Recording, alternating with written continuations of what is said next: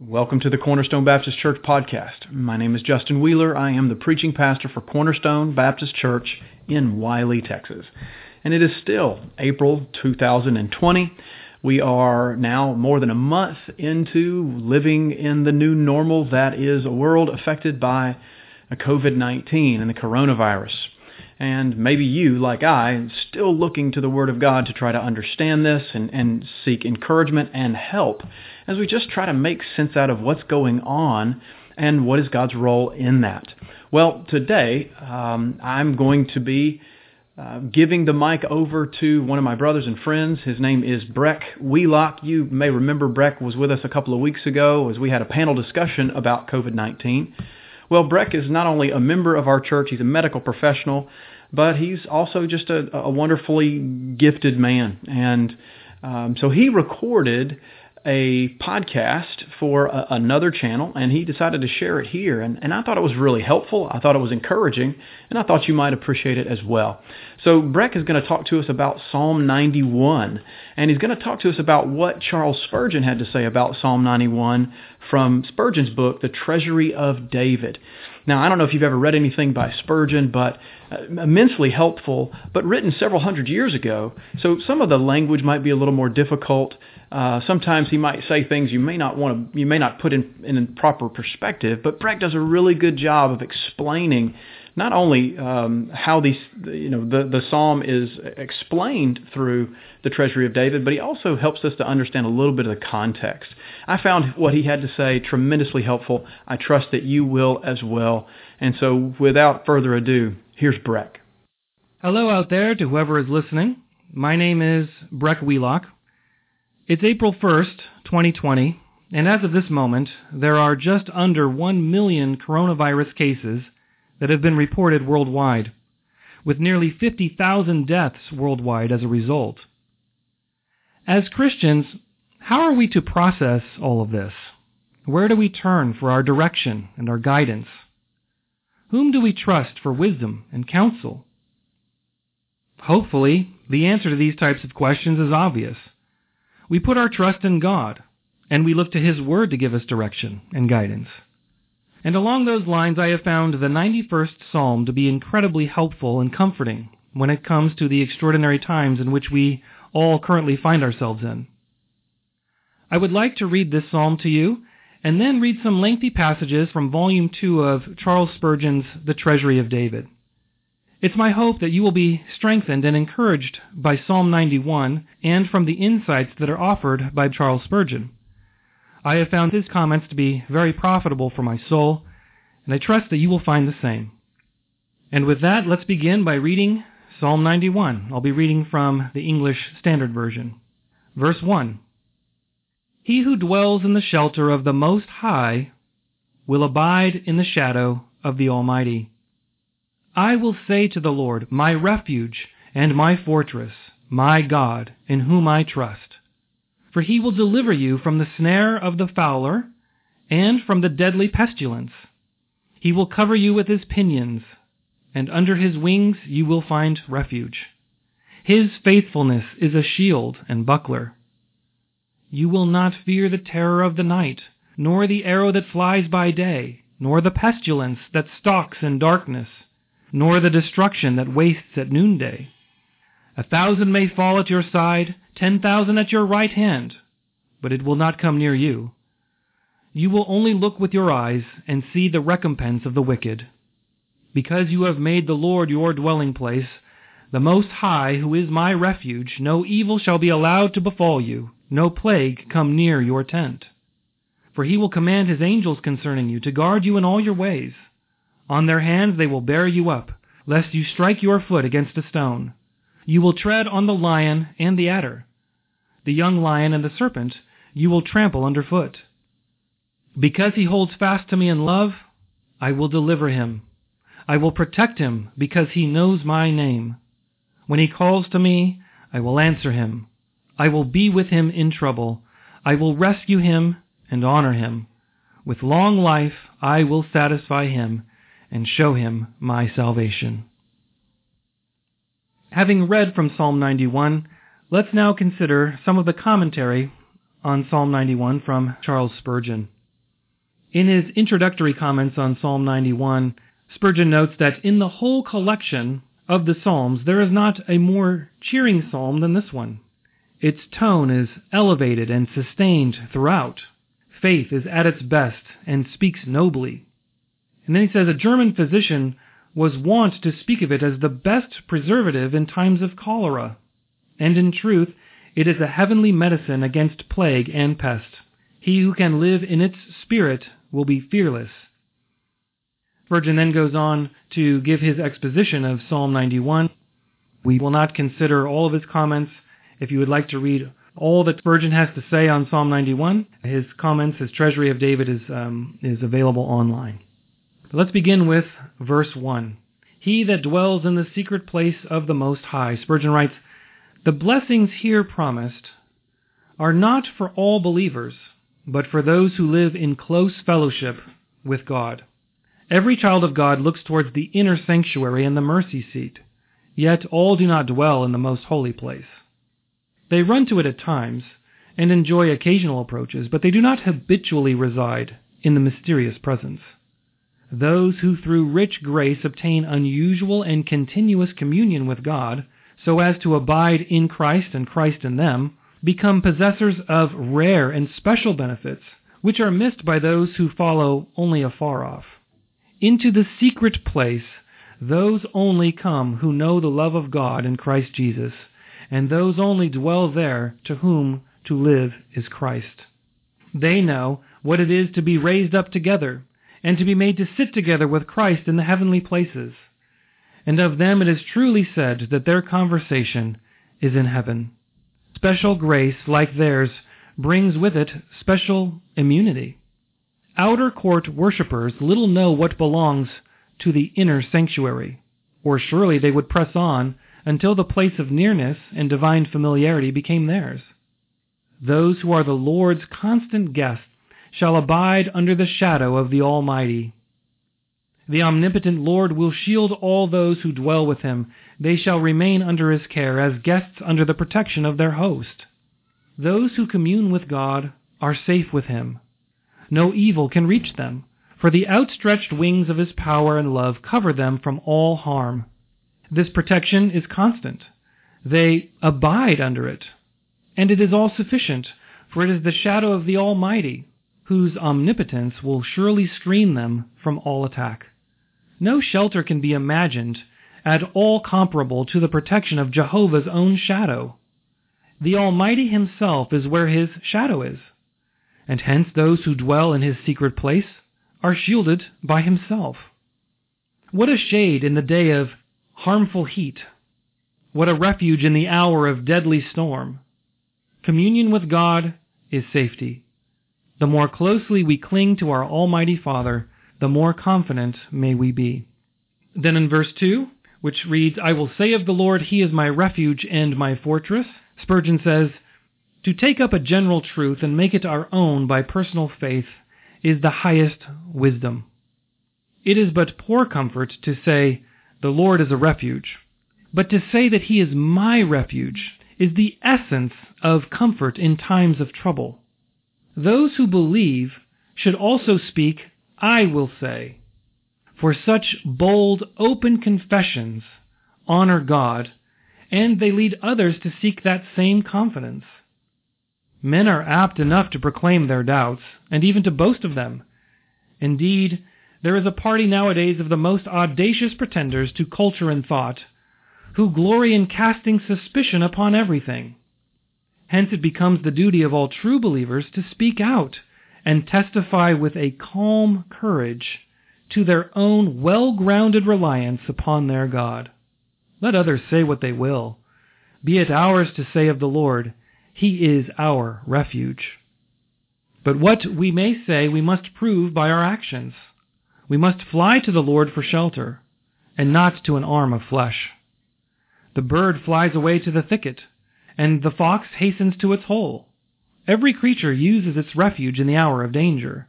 And even so, in all peril or fear of peril, let us flee unto Jehovah, the eternal protector of his own. Let us, when we are secure in the Lord, rejoice that our position is unassailable, for he is our fortress, as well as our refuge. No moat, no drawbridge, no wall, no dungeon could make us so secure as we are when the attributes of the Lord of hosts enclose us. Foes in flesh and foes in ghostly disguise are both denied of their prey when the Lord of hosts stands between us and their fury. Walls cannot keep out the pestilence. The Lord can. He who dwells in an impregnable fortress naturally trusts in it. And shall not he who dwells in God feel himself well at ease, and repose his soul in safety? Oh, that we more fully carried out the psalmist's resolve. We have trusted in God, let us trust him still. He has never failed us. Why should we suspect him now? To trust in man is natural to men of a fallen nature. To trust in God should be just as natural to men of a regenerated nature. I really liked that line. In verse 3, Spurgeon continues and says, He who is a spirit can protect us from evil spirits. He who is mysterious can rescue us from mysterious dangers. He who is immortal can redeem us from mortal sickness. There is a deadly pestilence of error. We are safe from that if we dwell in communion with the God of truth. There is a fatal pestilence of sin.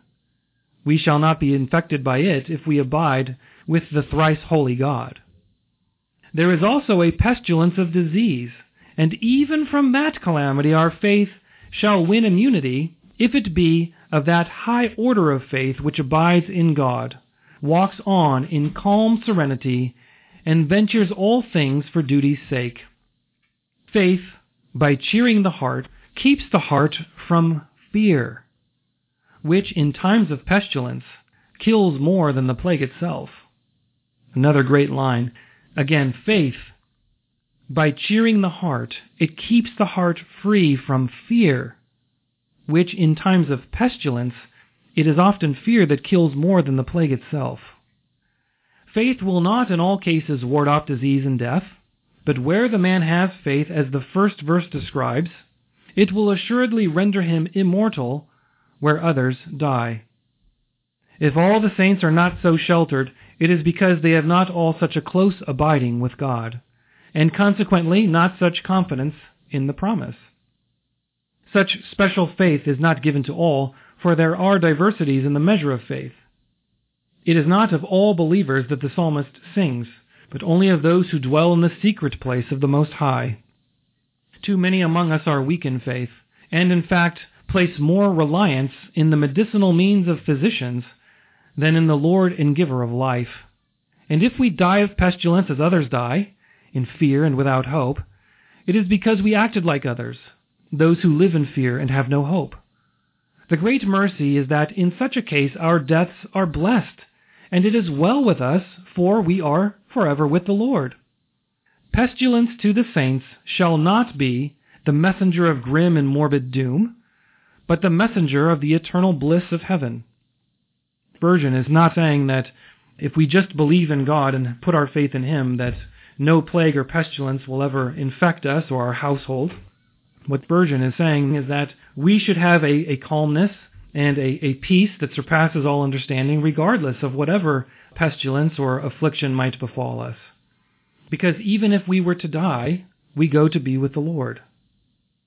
Skipping down to Spurgeon's comments on verse 6. Again, let's just read verses 5 and 6. You will not fear the terror of the night, nor the arrow that flies by day. Verse 6. Nor the pestilence that stalks in darkness, nor the destruction that wastes at noonday. Commenting on verse 6, Spurgeon, speaking of pestilence, says that pestilence is shrouded in mystery as to its cause and its cure. It marches on, unseen of men, slaying with hidden weapons, like an enemy stabbing in the dark. Yet those who dwell in God are not afraid of it. Nothing is more alarming than the assassin's plot, for he may at any moment steal in upon a man and lay him low at a stroke. And such is the plague in the days of its power. None can promise themselves freedom from it for an hour in any place of the infected city. It enters a house, men know not how, and its very breath is mortal. Yet those choice souls who dwell in God shall live above fear in the most plague stricken places. They shall not be afraid of the plagues which walk in the darkness. I really liked that line where he says, Those choice souls who dwell in God. We dwell in God. He is our shelter in place. Those choice souls who dwell in God shall live above fear in the most plague stricken places. They shall not be afraid of the plagues which walk in darkness, nor for the destruction that wastes at noonday. Famine may starve, or bloody war devour, earthquake may overturn, and tempest may smite. But amidst it all, the man who has sought the mercy seat, and is sheltered beneath the wings which overshadow it, shall abide in perfect peace. Days of horror and nights of terror, those are for other men. But for the man who fears the Lord above all, his days and nights are spent alike with God, and therefore pass away in sacred quiet. His peace is not a thing of times and seasons. It does not rise and set with the sun, nor does it depend upon the healthiness of the atmosphere or the security of the country. For the man of God, pestilence has no destroying power, and calamity has no wasting influence. Pestilence walks in darkness, but the man of God dwells in light. Destruction wastes at noonday, but upon the man of God another sun has risen whose beams bring restoration. Remember that the voice which says, Thou shalt not fear, is that of God Himself, who hereby pledges His word for the safety of those who abide under His shadow, indeed not for their safety only, but also for their serenity. Moving down to verse 7. A thousand shall fall at your side, and ten thousand at your right hand. Spurgeon says, So terribly may the plague rage among men that the bills of mortality may become very heavy and continue to grow ten times heavier still. Yet those that have the faith that this psalm speaks of shall survive the skith of death. It shall not come near unto you. It shall be so near as to be at your side, and yet not near enough to touch you. Like a fire it shall burn all around, yet shall not the smell of it pass upon you. How true is this of the plague of moral evil, of heresy, and of backsliding? Whole nations are infected, yet the man who communes with God is not affected by the contagion. Here Spurgeon is saying that sometimes entire nations can be infected with moral evil, with heresy, with backsliding, but the men who commune with God regularly, they're not going to be affected. They're not going to be taken in by such moral evil or heresy or backsliding. Spurgeon continues and he says, He holds the truth when falsehood is all the fashion. The man of God will hold to the truth when falsehood is all the fashion. Professors all around him are plague smitten. The church is wasted. The very life of religion decays. But in the same place and time, in fellowship with God, the believer renews his youth, and his soul knows no sickness. And then he continues and he says, In a measure, this is also true even of physical evil. The Lord still puts a difference between Israel and Egypt in the day of his plagues. Moving on to verses 9 and 10, again let's read them. Because you have made the Lord your dwelling place, the Most High, who is my refuge, no evil shall be allowed to befall you, no plague come near your tent. Before commenting on this, Spurgeon actually offers an anecdote from his own life. Spurgeon says, Before expounding on these verses, I cannot refrain from recording a personal incident illustrating their power to soothe the heart when they are applied by the Holy Spirit. In the year 1854, when I had scarcely been in London for twelve months, the neighborhood in which I labored was visited by cholera, and my congregation suffered from its inroads. Family after family summoned me to the bedside of the smitten, and almost every day I was called to visit the grave. I gave myself up with youthful ardor to the visitation of the sick, and was sent for from all corners of the district by persons of all ranks and religions. I became weary in body and sick at heart. My friends seemed falling one by one, and I felt or fancied that I was sickening like those around me. A little more work and weeping would have laid me low among the rest. I felt that my burden was heavier than I could bear, and I was ready to sink under it. As God would have it, I was returning mournfully home from a funeral, when my curiosity led me to read a paper which was put up in a shoemaker's window in the Dover Road. It did not look like a trade announcement, nor was it, for it bore in a good bold handwriting these words Because thou hast made the Lord, which is my refuge, even the Most High, thy habitation, there shall no evil befall thee, neither shall any plague come nigh thy dwelling. The effect upon my heart was immediate. Faith appropriated the passage as her own. I felt secure, refreshed, girt with immortality. I went on with my visitation of the dying in a calm and peaceful spirit. I felt no fear of evil, and I suffered no harm.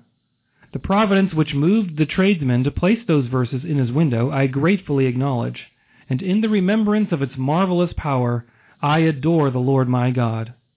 The psalmist in these verses assures the man who dwells in God that he shall be secure.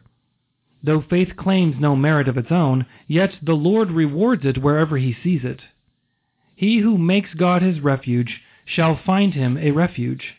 He who dwells in God shall find his dwelling protected. We must make the Lord our habitation by choosing him for our trust and rest, and then we shall receive immunity from harm. No evil shall touch us personally, and no stroke of judgment shall assail our household. The dwelling here intended by the original was only a tent, yet the frail covering would prove to be a sufficient shelter from harm of all sorts.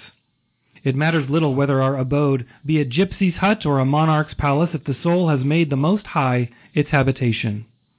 Get into God, and you dwell in all good, and ill is banished far away.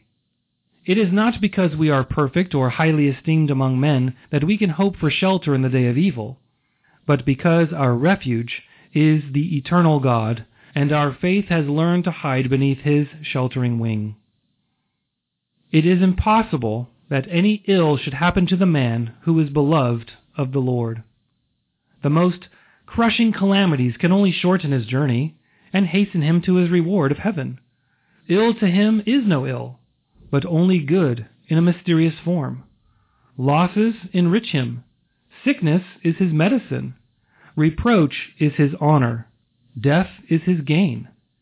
No evil in the strict sense of the word can happen to him for everything is overruled for good. Happy is he who is in such a case. He is secure where others are in peril. He lives where others die. Continuing further down to verse 13, which says that thou shalt tread upon the lion and the adder, Spurgeon writes, The strongest foe in power and the most mysterious in cunning shall be conquered by the man of God. Not only from stones in the way, but from serpents also shall we be safe. To men who dwell in God, the most evil forces become harmless. The elect of God wear a charmed life and defy the deadliest ills. Their feet come into contact with the worst of foes. Even Satan himself nibbles at their heel. But in Christ Jesus they have the assured hope of bruising Satan under their feet shortly. The people of God are the true lion kings and serpent tamers. Their dominion over the powers of darkness makes them cry, Lord, even the devils are subject unto us through thy word. Finally, verse 16, With long life will I satisfy him. Spurgeon writes, The man described in this psalm fills out the measure of his days, and whether he dies young or old, he is quite satisfied with life, and is content to leave it. He shall rise from life's banquet as a man who has had enough, and would not have more even if he could. The full sight of divine grace shall be his closing vision. Not with destruction before him, black as night, but with salvation bright as noonday smiling upon him, he shall enter into his rest. Amen. Following Spurgeon's verse by verse exposition of Psalm 91, he includes several pages of explanatory notes. And there were a couple of explanatory notes that he includes that I found quite interesting, and I thought that I'd like to share them here at the end. The first explanatory note is with reference to verse 3 of Psalm 91. It comes from Whitecross's Anecdotes. And it regards a certain Lord Craven who lived in London when that sad calamity, the plague, was raging. His house was in that part of the town called Craven Buildings. On the growing epidemic of the plague, his lordship, in order to avoid the danger, had resolved to go to his place in the country. His coach and six servants were accordingly at the door, his baggage had been put up, and all things in readiness for the journey. As he was walking through his hall with his hat on, his cane under his arm, and putting on his gloves in order to step into his carriage, he overheard his servant saying to another servant, I suppose by my lord's quitting London to avoid the plague, that his God lives in the country, and not in town. The poor Negro said this in the simplicity of his heart, as really believing in a plurality of gods. The speech, however, struck Lord Craven very sensibly, and made him pause. My God, thought he, lives everywhere, and can preserve me in town as well as in the country. I will even stay where I am. The ignorance of that Negro has just now preached to me a very useful sermon. Lord, pardon this unbelief and that distrust of thy providence which made me think of running from thy hand. He immediately ordered his horses to be taken from the coach and the baggage to be taken in. He continued in London and was remarkably useful among his sick neighbors and never caught the infection. The second explanatory note that I'd like to share with you is one that Spurgeon gives at verse 7. This explanatory note comes from a book of golden deeds. And it speaks of a Cardinal Carlo Borromeo, Archbishop of Milan in 1576. He was the worthiest of all the successors of St. Ambrose, and when he learned that the plague had made its appearance in his city, he went at once to the city. His council of clergy advised him to remain in some healthy part of his diocese till the sickness should have spent itself. But he replied that a bishop, whose duty it is to give his life for his sheep, could not rightly abandon them in time of peril. They owned that to stand by them was the higher course.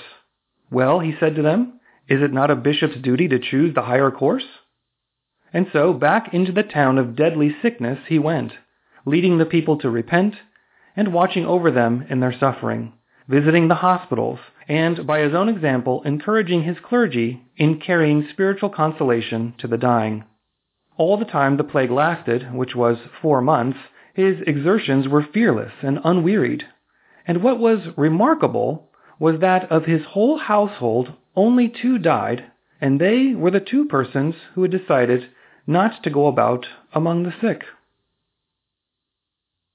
The reason I chose to include these two particular explanatory notes was that I just found the faith of these two men so remarkable and so inspiring, and I think that they really were trying to live out the core message of Psalm 91, that we have faith in God even above and beyond fear of death. I hope these words from Charles Spurgeon on Psalm 91 have been as helpful for you as they have been for me. With that, May God bless you and keep you, and thank you for listening. Well, Breck, thank you for that. That was helpful and encouraging. I trust that it will continue to bless us and the body as we put our hope in the Lord because we have every reason to. Because in His Word, He has made it clear to us that He is in sovereign control of all things. He is our refuge and strength. Now, if you want to learn more about Cornerstone Baptist Church, you can find us online at cornerstonewylie.org. You can follow us on Twitter or Instagram at CBC Wylie. You can find us on Facebook at facebook.com slash cornerstonewylie. And you can also subscribe to this podcast on iTunes or Google Play to stay up to date on all the new content.